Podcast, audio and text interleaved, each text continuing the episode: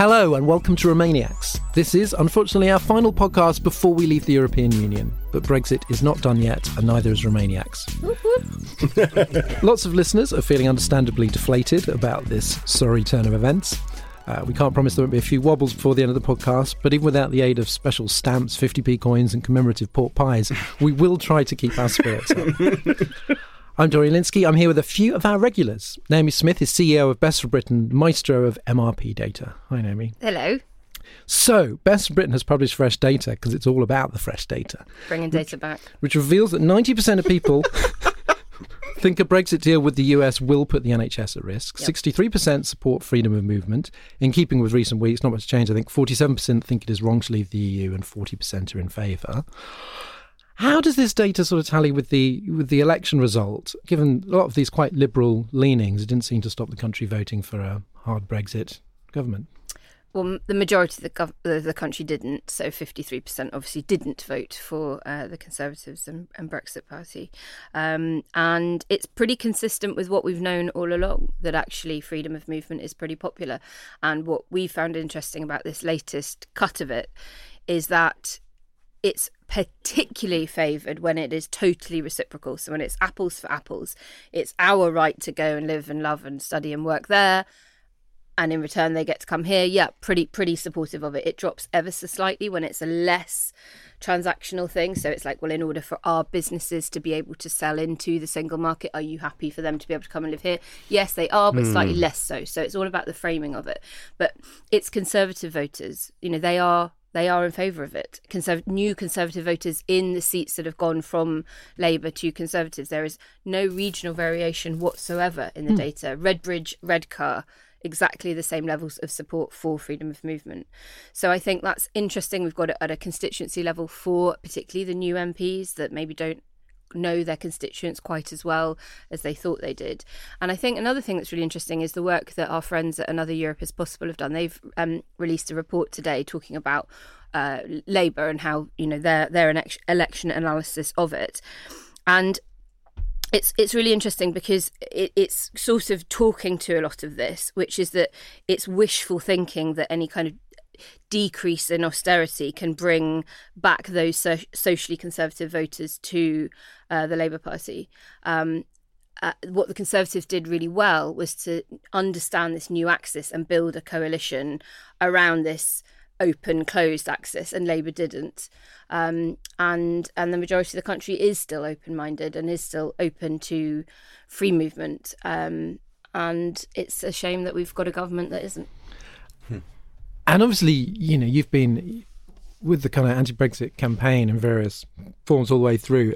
It's been the season of counterfactuals, mm. and a lot of people uh, are saying, particularly on the sort of Labour side, is that you know the whole idea of pursuing a people's vote was was foolish and it was too extreme, and we could have gone for a, a soft Brexit. And the stuff that you were kind of you were studying and mm. public opinion, talking to mm. politicians, mm. or whatever, was there like was there a missed opportunity for a soft Brexit, or did it, did, was it ever it likely to line up? It was never an offer. Um, uh, you know, there was a, a handful of Labour MPs, and, and, at most ever advocating for it. Um, and when we had indicative votes on it, you know, it did all right, but it, it never looked like it was going to be more popular um, in Parliament than than anything else. Um, and we've even had Brexit Party MEPs saying, "Well, who's going to stand up for us now?" You know, and uh, the, the, headlines could have written themselves at the time, and I think they will now. We're in transition where we are rule takers, but with absolutely no ability to be rule makers. You know, Daily Mail will say, "Look at all these laws we now have to abide by," and our Prime Minister wasn't even at the negotiating table. Um, that that's what any kind of Norway model was always going to be. Now it's the best that we can hope for, but it was never on offer in any serious way in the last three years. Ian Dunt is editor of politics.co.uk. His book, How to Be a Liberal, is out in the spring, bringing sexy liberalism back. what you mean? Stifado. Ian, the Labour NEC report on the election, uh, authored by impartial experts Ian Lavery and, and Andrew Gwynne, has concluded that Neither Corbyn nor the manifesto were to blame for the defeat. Uh, it was mm, all Shocking. down. It was all down to Brexit, long-term demographic change, and the nasty media. Meanwhile, the latest YouGov poll puts the Tories twenty points ahead. Um, do certain parts of the party just want it to to die? Would they just rather it just died? As long as they didn't have to take any responsibility, I, I don't know what else to make of this report. it's like I mean, so parts of it are just like a sort of degenerative research project, right? So they're just like they're fighting against falsification. So any data that comes their way, like I don't know, like a general election where your messiah is absolutely trounced, just has to be reinterpreted in a way that preserves the original belief. So you mm. just find whatever it is you do and you swap it around. It's basically like the Marxists, you know, going, oh, turns out, sorry, we had to change a thing. You know, in fact, there's got to be a vanguard of the proletariat now, but don't worry, the theory still holds. The theory still holds. And that's basically what they're doing. But like, we were talking about this before, right? Do you remember, like, I think it was like our last live show last year, as it was one after the election, where it was just like, clearly there are Corbyn supporters we can now work with. You could feel it after the election, of just having that thing of like, it felt to me like about a half to two thirds of them were just open, and there was that sense of shock and of like, okay, I get it, something has to change, and you can see that I think in the polling, uh, such as we have it, like among you guys for for Keir Starmer, which clearly shows like a bunch of Corbyn guys are going over. There's a hardcore rump that aren't, and they're now you know going over to Rebecca Long Bailey. They're online, they're shouting. So Be- Becky Long Bailey, you have to call her right, you're on their side. okay, yeah. Wi- Are you using a hyphen or are you not? Because she clearly doesn't know how to spell her own name.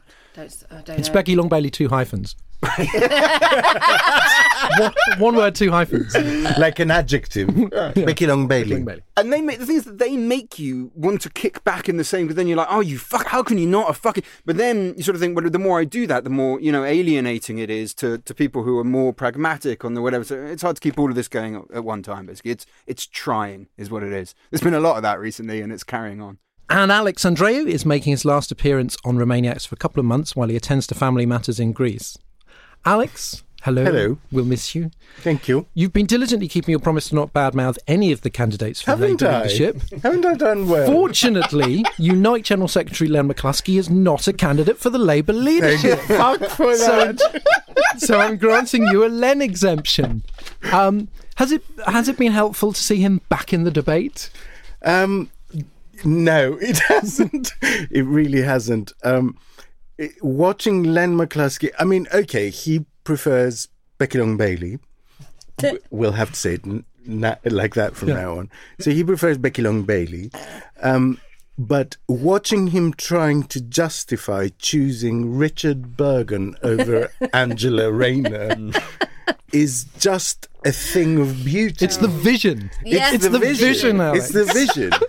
Should have gone to Specsavers. Um, but it's just extraordinary because the only attribute that Richard Burgon has over people like Angela Rayner and Ian Murray, who we had on on the show last week, seems to me to be um, not having a brain of his own uh, and doing as he's told. So it lays the whole thing bare, and it lays the the the sort of the dishonesty of the Rebecca Long Bailey campaign bare for all to see. Because I think if the primary attribute of that duo is that they will do as they're told mm-hmm. by a bunch of, you know, the same people who were basically telling Corbyn what to do, then there will be no change. Mm-hmm. So I was having a chat to a couple of people from a local CLP um, the other day who were very staunch Corbynistas and are now slightly more wavering. And we were discussing Keir Starmer, and one of them said to me, he's a little bit too slick. And I just thought, what does that mean? Hmm. What does that mean? He's a bit too professional. But don't you for remember that insult? It's like, he oh, yeah. presents himself quite well. You're going to get what a well-spoken Bastard. guy in a suit. it's like, oh no, not suits. No, everyone no. knows that people in suits, Yeah, you should have- are neoliberal trash. Yeah, you should be on Marr, you know, on Sunday morning in a cardigan with holes in it, holding a turnip. That will make him clearly a I better just don't want a return- I just don't understand just it. don't- I don't get it. We cannot have a return to the like man cleavage thing. Do you remember Tony Blair was unbuttoning lower and lower to Yes. try and be Mister? I'm not No. slick. Oh, yeah, yeah. Be No. still Andrew's beating hard. Our Get producer room. Andrew is fanning himself. This week, we'll be discussing how, after four years of frothing press coverage and parliamentary drama, the fact of us leaving the EU on Friday feels both important and a non event at the same time. It's the magic of Brexit. Plus, casting our gaze to the future, we'll consider what Britain might look like post Brexit. Will we become federal? Will Labour's progressive patriotism rebuild the Red Wall? Will the top 40 become interesting again? we'll see. We'll also pick the best way to spend your commemorative Brexit 50pence. No permanent markers are required. And we've got a bonanza of foreign language clips. And we'll be choosing the last thing ever to go into the Brexit time capsule. That's after a few reminders from Naomi. As one door closes, another opens. There's a new addition to the Remainiacs family of nations, a brand new podcast called The Bunker, and it's out now. If you've ever wondered what Remainiacs would sound like without all the Brexit stuff, then The Bunker is for you. It's a weekly podcast that talks about everything else in politics, from new ideas about the economy and technology to climate change and digital disinformation, to domestic and international politics, all in the Remainiac style. There'll be some familiar voices and some brand new ones too. The first edition is available now with Ian, Ros Taylor, and special guest Amy Pope, former Homeland Security Advisor to Barack Obama, talking about Trump impeachment, the Labour leadership, and the future of the BBC. The Bunker, out every Wednesday. Subscribe on Apple Podcasts or wherever you get your podcasts. And also don't forget we have Remainiacs Live in Liverpool on Saturday, the 15th of February. Ian, Ros, and producer Andrew will be joined by not one, but two special guests. Liverpool University's genius of Brexit, Professor Michael Dougan, and the Liverpool Echo's politics editor, Liam Thorpe. Tickets are on sale now at ticketline.co.uk slash Remainiacs. Thanks, Naomi. Our first topic this week is this it? For four years, Brexit's been the biggest, most important issue this country has faced in decades. Now, Mark Francois has promised to pull an all-nighter to watch the sunrise Oh, on a free... you can't use What? his proper. You've got Oh, to use Frank his real name. Sorry, sorry, typo. okay. Frank Mansoir has promised to pull an all-nighter to watch the sunrise on a free country like a Toby Jug Thanos.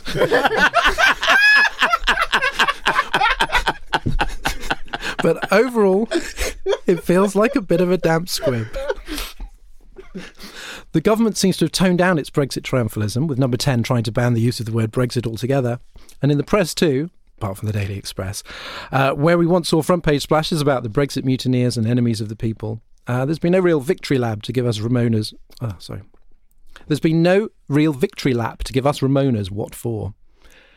Naomi, does it feel kind of low key because the real victory for Brexiters was back in December and really all that we've seen over the last few weeks is playing out what happened on the 12th? I don't think so. I think it's feeling low key because they're a bit nervous. Um, I don't want to, you know, talk up and give us false hope or anything like that. But I think as it's got closer, they have genuinely begun to get a little bit panicked about all of this. It's real now, it's happening now, and they know they're going to be saddled with it. Um, very few of them have, uh, you know, decided that they're going to front this all up on Friday. They're leaving it to Frank Mansoir and Richard Tice and others.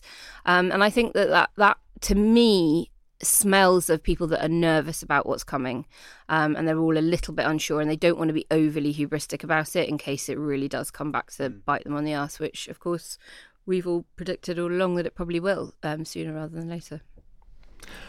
Because Ian, that is a curious thing. Um, I think that since the election, most writing about Brexit, even from kind of anti-Brexit journalists, has been really about sort of Westminster victories and defeats, and not really talking about the kind of negative consequences of Brexit, which of course haven't changed at all. And even when people are talking about what Labour will be facing in 2024, not that much talk about the fact that Brexit may well have caused quite a lot of damage and made the Tories quite mm-hmm. unpopular now that they own it. So it's been a kind of weird period where almost even even to see people popping up on social media to go, uh, you know, look at this factory moving or look at these mm. latest economics figures, mm-hmm. is sort of regarded as a little bit like, oh, come on, lads, you lost. Do you know what I mean? Almost mm. like the, foot, the, the, the, the sort of football match quality of an election is just like, you've lost, it's happening. But none of the things that we've been talking about for the last three and a half years are suddenly made redundant. Like No. all those dangers are still there. But there's this sort of black. It's not a black hole of news. It's just a complete absence because for a start, the government hasn't put forward any ideas really about what it's going to try and do in the trade talks. I mean, we've had Sajid Javid come out and say no alignment, but you sort of think, do you mean it? Do you even know what the fucking words are that are coming out of your terrible mouth? Um, you have no Labour leader. Like Labour are sort of like just you, you, you don't know where they're going to end up, right? You, you, it could be obviously if it's Becky Long Bailey.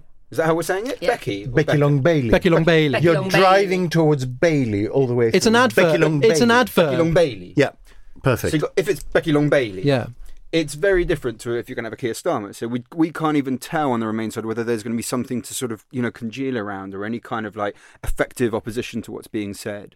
Um, talks haven't started. Everything that's going on is just sort of like shite pageantry, really. You know what I mean? It's just like stuff rumbling through and taking place, but there's no debate there, not on the European side, not on our side. So there's just sort of almost nothing to talk about because the things haven't slotted into position yet in order for us to, to, to, to have that conversation. I do think pretty much as soon as it's done, that starts, and that's when that conversation really urgently needs to take place. And I presume that it ultimately will. Because I saw. But, but so can I say something? What's worrying is that because we've had such a terrible period in the last three years where you know no deal was threatened really quite heavily for a long time, and because we're now going into a transition period.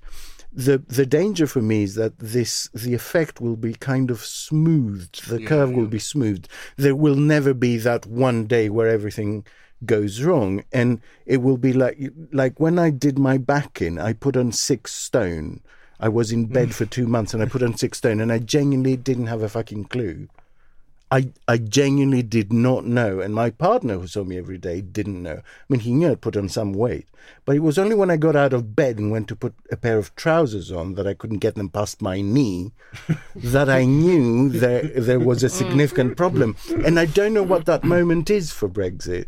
I don't know what the mm-hmm. moment is when the cumulative economic effect of all those things that have been slowly happening over the last three years is felt. Well, I- think there's something to do with the nature of news and also the nature of kind of emotional reactions to the news. Because hmm. I've seen the kind of people that have been saying for the last few years, stop talking, Brexit isn't the only issue around, stop talking about Brexit. Yeah, yeah. And one of the reasons, of course, it, it, it was so all consuming over the last, particularly over the last parliament mm. was that there was always something going on. There was always some sort of exciting yeah, event. yeah. there was always some drama. There was the mm. possibility of stopping it. There were all those kind of close shaves. Mm. It was like there was a lot. And now we're just at a period where essentially on that front nothing is happening. Like there was no drama about the you know you just sort of raised you know you didn't raise an eyebrow when you saw the withdrawal bill actually pass through parliament Yeah. because you knew after the election that was just going to happen. Yep. and so it's sort of like it doesn't just because it's not consuming everybody every day, it doesn't mean that it matters less. It just means that Hmm. We- there's we've basically nothing to talk about. We've run out of season finales, and all we have now are the mid-season episodes, which are just dull exposition. It's been poorly sequenced. But, your, yeah, but your point, uh, Alex, is is that it's the atrophy that could kill us rather than Yeah. any big seismic Exactly. moment that everyone will suddenly realise, oh gosh, this was a dreadful idea. What can we do to put the brakes on? Um, you know, we, we all know that it's July is the sort of big crescendo point because it is highly unlikely we will have got any kind of a, a free trade agreement by then. And if we haven't extended transition period by then, we've passed the deadline. And but then again, we're way back into real no deal threats, and we've already seen the government starting to ramp up some of that planning again. So maybe, maybe the summer offers a moment where people will Maybe. begin to panic. Maybe, but al- although I think we will probably do a deal that's a transition, but not a transition because it will be sector by sector. And so they will say, we stay in transition for sectors but- A to Y, but, we've really Brexited on sector Z. But that the happens EU to is really fishing. pushing back on the sector by hmm. sector stuff because that's cakeism. That's back to the UK will want those sector deals on the sectors where it has an advantage Yeah. and won't want it on the ones where They'll it still doesn't. And- take it over no deal, though, because they're not mental. I, I don't think the sector thing will happen, but I do think that you're right in, in this sort of they'll sign it, and then it will be like, look, three year implementation, two year implementation, or whatever. yeah. And so you've got the deal, but ultimately transition continues in everything but name. So they have a way around it there. Your your general concern is, I think, the right one politically that we could get all these small events. Like let's say, in lots of cases, factories won't close down as a result of this. What they'll do is they'll just shift functions. So all the high value, Yeah, little by knowledge little. stuff, yeah, goes over, and it's you know, mm. an article on the second mm. half of the business papers Yeah. and lots of those, mm. but no real killer sort of moment that does you. However, I do think the next year, at some point, it's going to start swirling up again of turning this negotiation into culture war. And the the most obvious place to me is is fish. Absurd as it is. I mean, someone showed me today that the British video games industry is twice the Yes, size of the yeah, fishing yeah, industry. And yet, you know, who the fuck would ever lose their mind over what's going to happen to the video games industry? Who are all shouting, please, we need immigrants, we need people with talent, but whatever, you know, nobody cares. But the fishing thing, it just, the reason that I think it's just because it feels so symbolic. You know what I mean? Like the, the Give us our fish! Our fish, right. And it's so obviously, like, the law is on our side. You get to have the stuff. But of course, if you do, then you're going to have the tariffs on trade. It's quite easily understandable. It's territorial. It's Exactly, territorial. yeah. And so I think, I, I suspect that that'll be the issue that just fi- twists into culture war. Fish so abide by territory, renowned for it, absolutely renowned for it. Um, what what I think is quite interesting uh, on that point is that the seats that Labour lost were on average poorer than their what are now their heartlands. But in their heartlands, you have much greater economic disparities. So cities where you have the ultra rich and the most deprivation, and the the seats that they've lost are on average much poorer. And I think that's really interesting because um, the the the the people who are on modest but secure incomes in small towns are much more cautious about their political choices compared to somebody in a big city who is in some senses forced to be okay with insecurity Yeah, and, yeah, yeah. and change and things like that so I, I do think that even if a factory doesn't close in a small town, but a significant chunk of the you know secure jobs that aren't the sort of zero hours ones that are the sort of mid range jobs move elsewhere, then I think those MPs and the red blue wall, whatever we call it now, will begin to be you know lobbied pretty quickly by the hmm. local businesses and the ecosystems that support that factory or, or mm-hmm. Is it the purple wall now then? There's a bit of red, bit of blue. Hmm. Bit of mash it anger. Together. bit of UKIP coming back with their purple. Um, Naomi, you and your best written crew um, have been fighting the good fight. How are you going to spend uh, Friday? Are you going to pretend that it's just not happening? Or? I think that probably is best for everybody's mental health. Um, I was speaking to a, uh news producer the other day. I won't say which channel, but they said, look, it's going to be wall to wall awful celebration coverage. We're all being mandated to do it. Take my advice, just don't turn on the TV or social media on Friday uh, until it's all over. It's just going to be sick, sick making and, and dreadful and really boring coverage, actually. And none of them are particularly looking forward to having to cover it. So, yeah, we're not doing anything um, special for it, uh, you know, other than encouraging people who want to do something to donate to a good cause. And I think we'll probably chat through a few of those. And Well, if you're wondering exactly what physical cash to donate to a good cause, the Brexit 50p coin will be in circulation on Friday, just months after millions of the same coins with the wrong date were melted down. But now it's back, back, back. Um, some Remainers have seized the opportunity to become exactly what Leavers think they are. We had Philip Pullman uh, saying that literate people should boycott the coins because they're missing an Oxford comma, which will certainly will certainly endear him to people of Redcar who have very, very strong opinions on the Oxford comma. Um, other Twitter users have suggested taking permanent marker and writing I heart EU, or in one case, a swastika, to show that this is the equivalent of 1933. Yeah, no, I would strongly urge people not to do that No. through those two It could backfire. I don't know. Writing swastikas. No, I, I'm against the swastika. Um, and there's also been, uh, you know, sort of mockery of spelling mistakes on pub chalkboards advertising Brexit parties and so on. Um, now, I know it seems weird, but some people are really quite excited about Brexit and they feel quite sort of happy that this thing they voted for is happening. Can't we just let them have their sort of parties and knickknacks and silliness No. without being dicks about it on this week? I, well, I mean, I love being a dick. Um, it's not. It, that's not the. I- think the thing is, can we separate them out? Because the coin seems to me to be fundamentally different. No one's like, go have your party in the thing. I mean, I'm not gonna. Well, no one's stopping them. I reserve the right to take the. I mean, if you've got Julia Hartley Brewer and Anne Widdecombe making a speech in the rain outside of Parliament with alcohol being banned, and you want to go attend that, then you are your own worst enemy, and you just go fucking. Is do that actually shit. happening? That's Yep. the thing that's happening. Yeah. Amazing. Yeah, amazing. And, and I'm sure I'll see you there. but I mean, that's fine. So that's your own. But I, I also reserve the right to take the piss out of that because that is just a demonstrably piss takeable event that is that is happening. Um, if you want to have a pub thing, have a pub thing. If the Tories want to put out a tea towel with a picture of Boris Johnson going "Got Brexit done," then do it. And I'm going to fucking say that. Did you make is- that up, or is that also No, a thing? No, That's that's, fucking actually a real. Everything. I'm saying right now Oh, is okay, real. all right. And that is like the naffest thing I have seen in my life. And I'm going to say that. It doesn't mean you can't buy the thing if you fucking want to. The coins is where it changes and it becomes like an actual political thing. Because you're like, okay, now you're stamping your shit on the country. You're, you're taking up the communal space that we But share. because I'm old, As I- a Republican, sorry, I mean this is like like welcome to being pissed off with the currency. You know, I don't want to have the Queen stamped all over everything, but I had to suck it up. constantly last- putting swastikas over her face. Do you know, like whatever. Like it's just yet another offensive. But I remember, as, I remember as a kid, there was subscribe to it there was a to deal with. joining the EU 50p coin, with had all these hands joining up. It was like in 1973. I wasn't, Okay. You weren't like- born then. I wasn't born in. bef- No, I wasn't alive then, but they were obviously still in circulation when I was a kid. And I remember being like, "What's with the coin with the hands on?" And that did commemorate joining the EU. Obviously, I'm really. I want to make it clear. I'm really unhappy about leaving the EU, but I don't know whether these the symbolic things are kind of things that I should get particularly angry about. But isn't the difference that we're currently in what is obviously a tribal war over this? And I don't think that is the case for, for the monarchy, and I, I don't think it was the case when we joined the EU. These were different scenarios. It's not to say that they can have no meaning to them. I mean, of course, you, you have Adam Smith there, you know, on a, on a particular note, and some socialists would say, well, I don't really approve of Adam Smith. They'd be wrong because he's a fucking, fantastic bloke. But what can you do?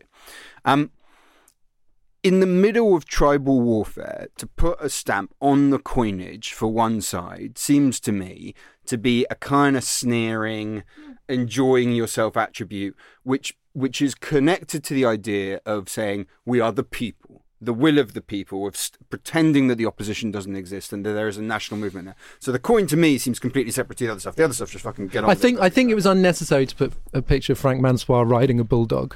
yeah. That re- that really rubbed it in. I see. I see both sides. I totally take um, Ian's point, which I think he uh, expressed it last week as they're making a grab for shared neutral things, basically. Um, but also, I mean, when was the last time you looked at the fifty p's in your pocket? There's a Jemima Puddle Duck one that apparently sells for 50 quid on eBay. There's a Kew Garden Gardens one that sells for 150 quid. If you've never looked at the 50p coins before, why would you look now just to upset yourself? Agreed, but it's the principle. But if you don't I'm want not this, sit if you at home staring at my 50p. No, you are though. You are though, aren't you? if, but if you don't want this foul shrapnel in your pocket, uh, and you would like to donate it to a good cause, uh, where could you send it? I think you should be donating money to a good cause, Yeah. whether you get the new 50p or not. Um, and I No, literally, that- I only donate money that I physically hate. I only donate. Vegans can't Swiss even francs really use physically notes 'cause repulse they're all me. covered in tallow now. So yeah, money's long been. What is, so is money very difficult for you? It's like Money what, is the the Queen yes. and made of animal. And yes, just- it's like this entire But- now but Brexit. could, could we su- could we suggest some worthy recipients? yes, Joint Council for the Welfare of Immigrants. Before Ian says it, Brilliant. Uh, Uh, remain three in Brits in Europe. Remain in Spain. There, Remain in Spain Europe. is for British residents um, in the EU 27. All those are good, good suggestions. And the Good Law Project, of course, will fight plenty of battles ahead. and the Trussell Trust. We'll put links to all of these out on social media.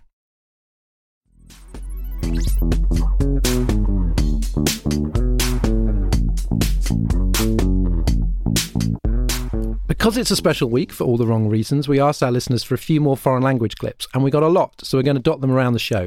We'll start with Gabby Holgraves with some Spanish, plus James Papanicolaou with some Greek. Nos pueden quitar de Europa, pero no nos pueden quitar nuestros valores europeos. Solidaridad, fuerza y buen humor, hermanos. Esto es para largo. Adelante. Κύριε Τζόνσον και η άκρα δεξιή κυβέρνηση σου. Που μας παίρνετε έξω από την Ευρώπη, θα σας γαμίσω πάνω σε ένα τρένο γεμάτο Άγιους με τον Χριστό σαν οδηγό. That's a special one for you, Alex. Spanish one means they can take us out of Europe, but they can't take away our European values. Solidarity, strength, and good humour, brothers and sisters. It's going to be a long road. Keep going. Well, very inspiring. Thank you. Alex, what does the Greek one mean? It's so rude, I can't possibly translate it on the podcast. But so delicious that I'm actually going to put it on Twitter. Next up, at the end of this particular long road, you may ask yourself, well, how did we get here? And where are we going next? Past five years seen enormous political upheaval across the country. With Brexit, things are likely to be pushed even further, and a priority for Boris Johnson may be keeping the union together. Keir Starmer is calling for a fully federal UK with further devolved powers being granted to Scotland, Wales, and Northern Ireland. It's an evolution of the patriotic third way supported by Gordon Brown at the last independence referendum that, in Scotland's case, would give it more power over things like taxation, welfare, and fisheries. Fish, Ian! Yay. Can't wait to talk about that for the next 12 months of my life. Ian, if we did this, would we become FUK, Federal United Kingdom? Yeah, but we'd have to pronounce it Fook. you go, oh no, I can see. No, it's fine. It's pronounced Fook. As a further nod to the north, you see. Hyacinth bouquet. Fook. Naomi, Emily Thornberry said at a hustings that she hates the SNP. I think they're Tories wrapped up in nationalist clothing, which seems like a bold pitch to Scottish voters. Is there is there any way that this kind of plan is going to win back No. uh, parts of Scotland? no, no. no. no, I mean, if you've lost a lot of voters to the SNP, I think you can safely assume that those voters don't hate the SNP. Um, and so if you say you do. I think I'd need to see the data on that. No, they, they definitely don't. I mean, look, uh, there are some people that voted um, to stay in the UK in the last indie ref because they were won over by the issue, the argument that that's how they stay in the EU. And of course, now that is definitely not the case. And so independence may be more attractive for that particular sort of hardened set of um, open society, Remainer type people. Um, but look, I think where Emily needs to. Um, learn a lesson from is the Lib Dems in 2015 who started the sort of the Lib Dem fight back. And that was the hashtag that did all the rounds, it like hashtag Lib Dem fight back. Fighting back against who? You're fighting back against the voters who rejected you. You know, it's just it, it it's bad language for politicians to talk Oh, about yeah. hate and fight back and uh, you know we've got to no no that is not how you do it that is not going to get you anywhere and I think I I, I expect she almost immediately regretted saying it It's such a weird just thing not to clever say. I know you're like, even I know I, don't support Scottish independence, but I just don't see how you could hate the SNP. It's just like No. they're clearly fellow travelers. Like they're clearly talking in the same. Just, just odd, bizarre thing for her to have. come Maybe if they just took an entire country from you, thus making it very, very, very hard to get a majority, you would bear a grudge. Maybe that's it. Maybe that is it. Maybe that is the sum total of her thoughts. Naomi, do you think the SNP's hold in Scotland is, is pretty secure, whether or not there's an indie ref two, which obviously at the moment is looking is looking very unlikely? I mean, are, are they going to continue to be dominant for for a long time to come? I don't. I don't see what um, Labour is yet offering Scotland. Um, there are lots and lots of former Labour voters in Scotland that would like to vote Labour again and aren't really being given a reason to. Um, so it does, at the moment, feel like there is this sort of, uh, you know, Tory renaissance and um, SNP grip. And you know that's a shame for for Liberals and Labour. I mean, look how many um, brilliant Liberal MPs came from Scotland, of course, Charles Kennedy, um, Ming Campbell, others. Um, it, lots of our former leaders have been Scots, uh, David Steel. Um, and that sort of non-conformist liberal attitude that you had in the Celtic fringe, the sort of the rejection of authoritarianism and centralisation of power, um, now doesn't go to the the centre left parties. It seems to be going to the, you know the, the Nationalist Party and then those that rail against it to the Conservatives. So, you know, we, we'll continue doing our MRP and keeping an eye on what's happening in Scotland. But really, the the challenge is to Labour to offer Scotland something, and at the moment, it, it just isn't. effectively what happens is that when you make a debate binary, when you say it's this or that, then the people who benefit are the parties who represent this most strongly and that most strongly. So the only way back for, for Labour, I think, is to make the debate less binary in places like Scotland and to say, no, there is a third way. You know, there's a reason that worked in the 90s. Um, so because the more you push against that issue, I think the more you polarize the debate, and basically people go to either the SNP or the Tories. You have to remember that this suits both the SNP and the Tories. You know, the the more it's polarized, the more the voters go to those two. I mean, the Tories were nowhere near Scotland, and now they're second in a lot of seats. It's the same thing that happened in the European election You know, in the last European hmm. elections, that's why both Tories and Labour got squeezed out by, you know, the Brexit Party and the Lib Dems because they, in a binary debate, they more clearly represented this or that in a sort of straight up proportional vote. So that's that's what, how voters will always behave when you make it all about either one or zero.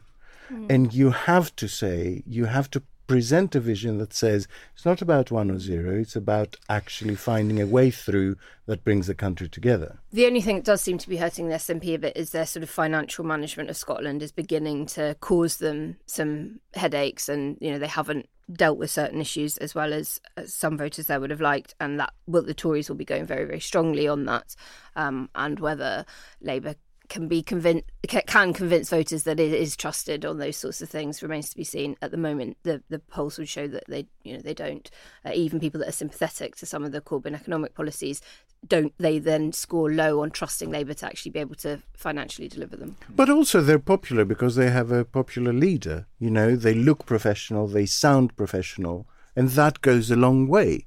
And that is something that Labour has to understand as well.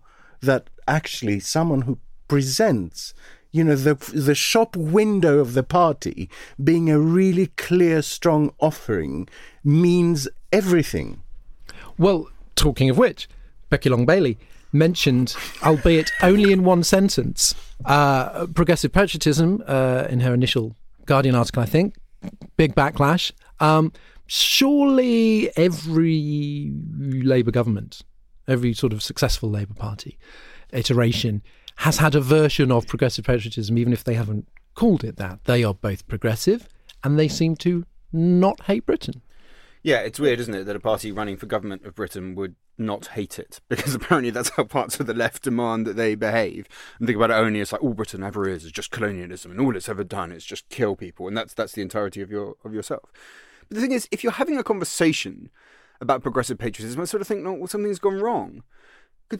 Patriotism is a love story. It's basically like someone going like, "Oh, let me." I just think there's this really complex way that I can talk, you know, about how I love my husband. And you're like, "Why on earth would you need to work out how you love your husband? Let's talk about it in some way." It's just like it is a love thing. But it's That's like someone at a dinner is. party just suddenly going, I love my husband. And they're just like, oh, maybe you don't love your husband. That you problem brought it up. Right, yeah, maybe you shouldn't be talking about trying to just sound blink patriotic. you know if you need help yeah, indeed.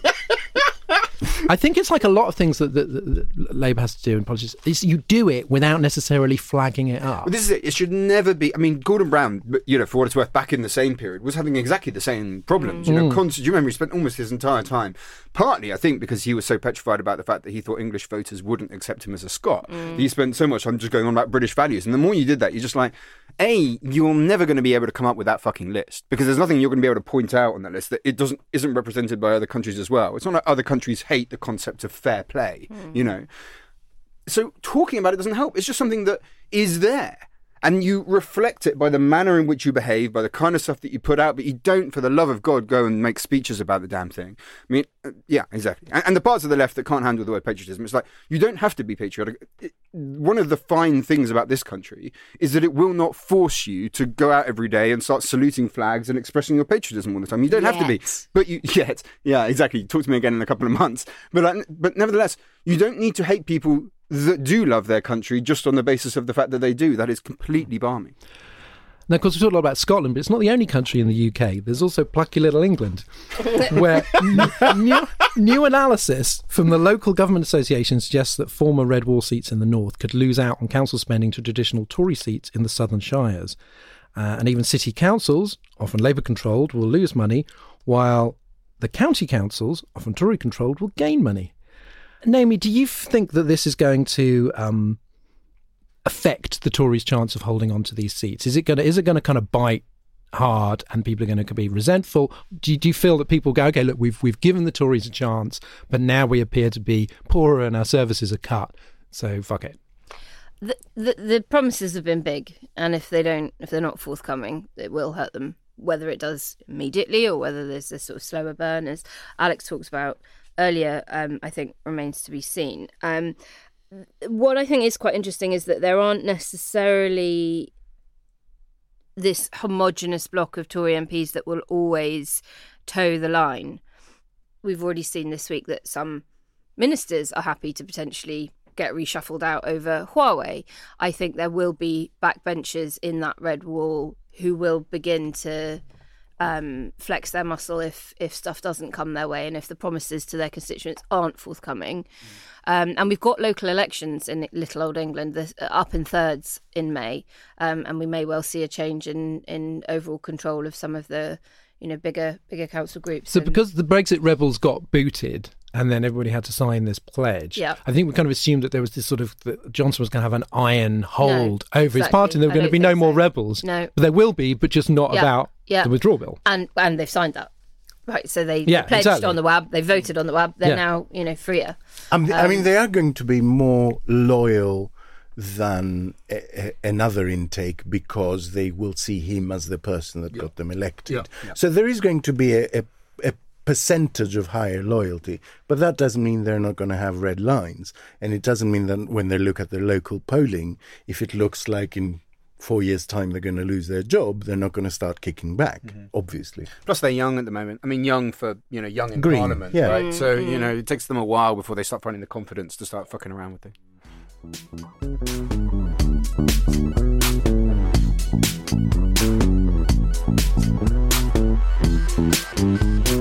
Let's have a few more of those foreign language clips. Here's Joseph Sherlock with some Czech and Laura Marcus with a little Yiddish, which is, as she says, very fitting for Holocaust Memorial Week. Vím, že nic nevím. Ich had ontslump onder Johandak van Micham. Meer fin Kimo Fashion und mich fin Zurich. Joseph's translates as, I know enough to know that I know nothing. Which is also my hosting mantra. and Laura says, You gave us peace in a century of war. We will never forget, and we will be back. Time for another round of our exciting new segment, To the Barricades. Going out on a high as he heads for Greece, it's Alex Andreou's turn. What good and useful thing can our listeners do to stop the picture of Sajid Javid holding the Brexit 50p from keeping us awake at night? Alex, inspire us. Well, I'm heading out on Brexit Day, um, back to Mykonos for my annual shift looking after mum. Um, and I agonized about the precise date I was going to head out. So I'm heading out on Brexit Day, not the day before, not the day after. My birthday's the day before, and I'm basically getting on a plane the day after, which is Brexit Day, and fucking off on the day because I thought it was the only way to force myself to avoid swearing at a television set for, for 24 hours straight. This way, I'll be in transit, I'll be on a plane, I'll be in a taverna, I'll be on a boat, and I won't watch any of it. And you should all do that. I don't mean everyone party back at mine, don't show up at my mum's house. Um, but go back to whatever replenishes you. Let the Brexits have the, the, their day. They thrive on our opposition. They need your anger. Deny it to them. Go for a nature walk. Um, go to your favorite restaurant. Just treat yourself. Be kind to yourself. Have a manicure. Have your favorite people round for tea. Play Trivial Pursuit. Go to a 24 hour marathon of Gerard Butler movies. Anything is better. Um, rebalance yourself. This is the midpoint of the struggle, not the end. Take the long view. Be a Lannister. This is the bit where they get to go off and celebrate their victory at the Red Wedding. You smile and wish them well, while you regroup and plan. This is the bit where you're made to walk the streets naked while Ann Widdecombe rings the bell and intones Schengen, Schengen, Schengen. Take it on the chin. Go into your mind palace. Plan your comeback. Because we're Remainiacs. And Remainiacs always pay their debts. Sort of reassuring, but quite threatening. It was quite threatening, particularly the Red Wedding. Yeah. That's, that's what I was aiming for. Oh, yeah. An, an air of menace, but they can pin nothing specific on me. I really don't want to cut all my hair off, though. No, don't cut all your hair off. Finally, we didn't want this week's show to be a downer, but it's a big moment, and if the Labour Party isn't doing proper periods of reflection, then at least we can. Brexit's been the big issue in our lives for a long time, and all our regulars have spoken at length about issues close to their heart, whether it's EU citizens' rights, the Constitution, or a certain dreamy president of the European Council. we're all different people than the ones who discovered that we'd voted to leave the EU four years ago. So, what have we learned about Britain and ourselves in that time? Uh, Naomi, start us off. Um, what I've learned about myself uh, is that I can actually function on far less sleep than I ever thought was even vaguely possible. Um, and I think what I've learned about the country, I mean, the thing I didn't know four years ago was probably the size of the minority that are genuine xenophobes.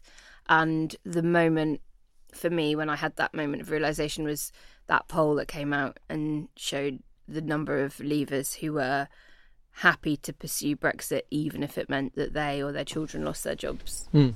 And I think that was the moment I re- okay, I, I kind of knew they those people were as that. I didn't realize they were in quite the numbers that they were. Ian. Um, I mean, the personal bit. Let me do personal and country. I mean, the personal. Let me say nice things. Um, because I don't do it very often.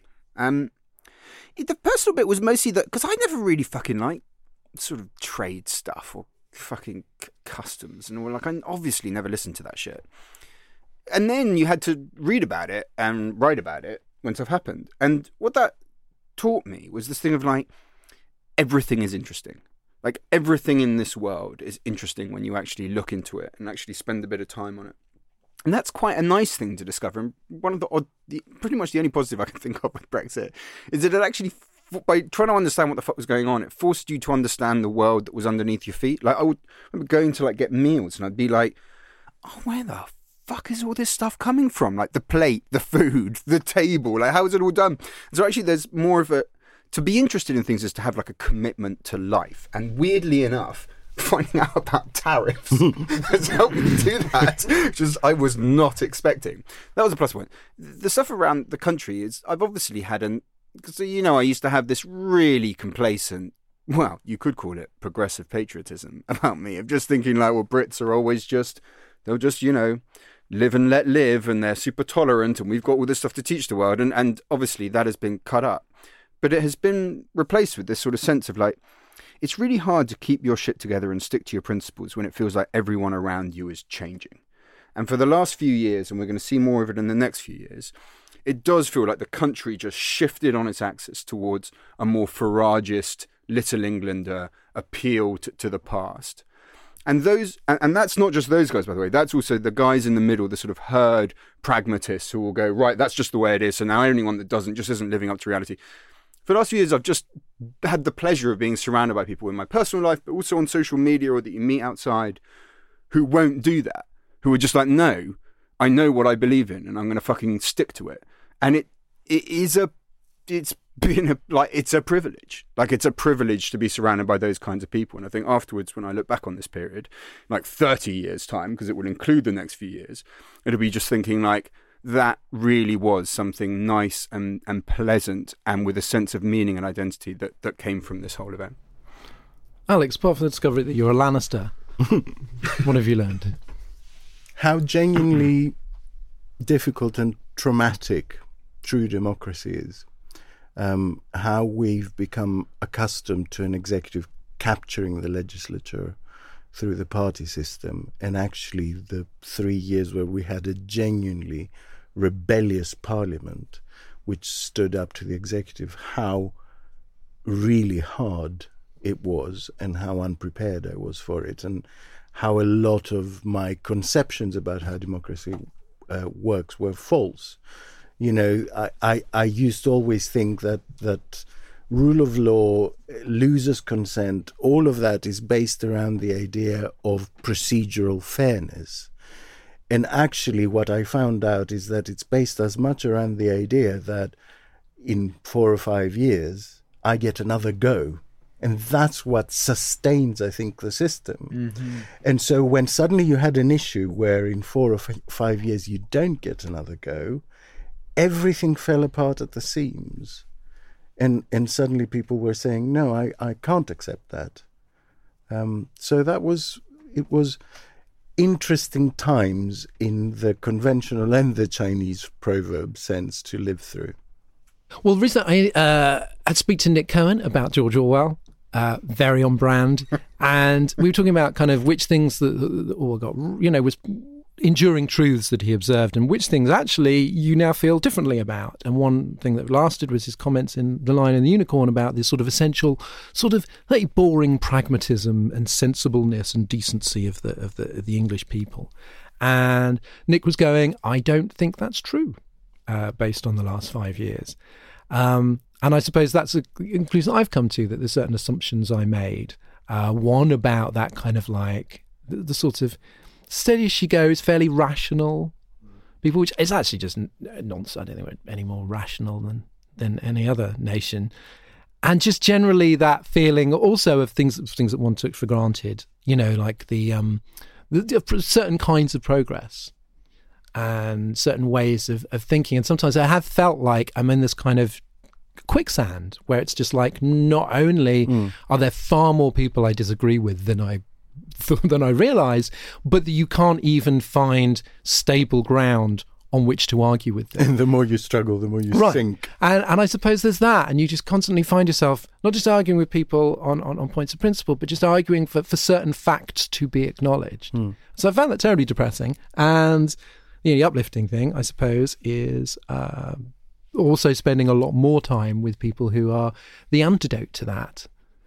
And I know that when people come into the podcast, that they're not just going to kind of lie to me and they're not going to ignore stuff and that sometimes we can disagree. And sometimes I ask questions being deliberately sort of devil's advocate. And sometimes I generally do think probably disagree with people in the room.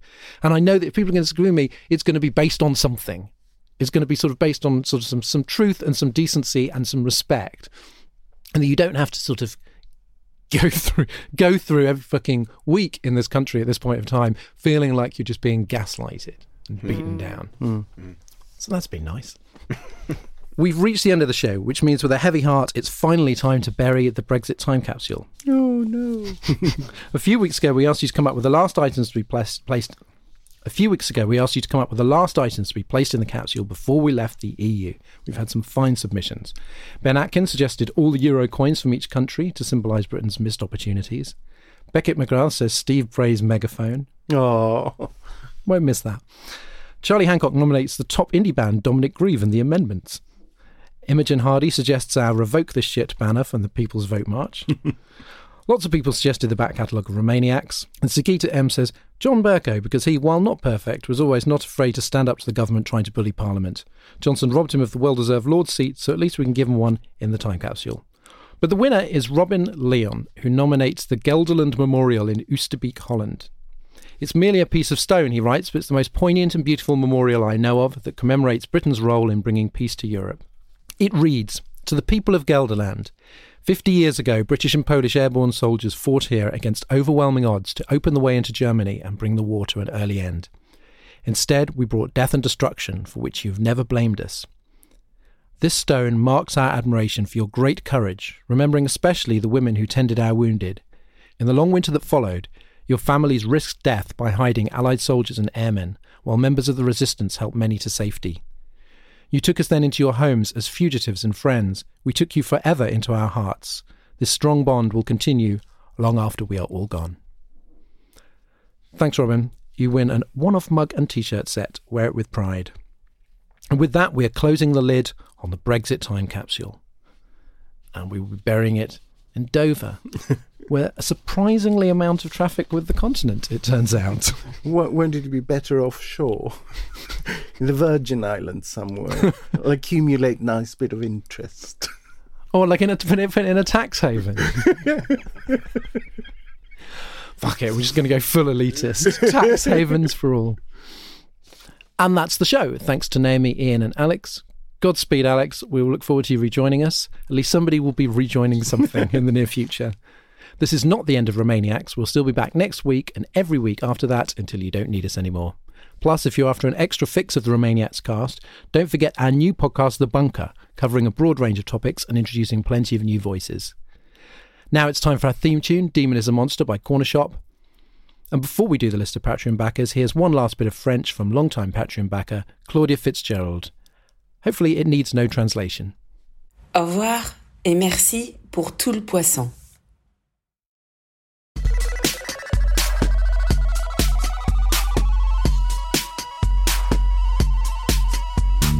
Special thanks from me to Charlie Rhodes, Steve Walsh, Carl Renner, Andy Lauder, Rupert Davis, Roger De Freitas, Jessica Stevens, Katja Goschke, Marina Edmund, Gillian, Anna Mack, and Peter Marshall. Hello and big thanks from me to Imogen Willits, Edmund Vonderberg, Alex Gibson, Graham Hazel, Jess Jathwa, Lee Birchall, James Sinclair Smith, John Taylor, Leon Plankin, Lisa Solers, Jacques Strauss, Richard Jackson, and Margaret Higgins. And hello from me to Kofi Carvel, Linda Wenbom, Will, Sorcha Holloway, Farouk Naji, Ian O'Donoghue, Bob Trevelyan, Henry Barnes, Elizabeth Bragonier, Imogen, Vincent Van Mopes, Tim Pritlove. And finally, my thanks go to Ingrid Sigerson, Nicola Kalk, Mark McIntyre, Mark Sheeran, Andrew Bunting, Rob Lewis, William Twyman, Dr. Isabella Butcher, Nathan Foster, Mary Allen, Quiet Spots, and Greg Surmatz. Have a peaceful weekend. We will see you next week. Remainiacs was produced and presented by Dorian Lynskey with Ian Dunt, Alex Andreou, and Naomi Smith. Audio production and scripting was by me, Alex Reese. The producer is Andrew Harrison, and Remainiacs is the Podmasters production.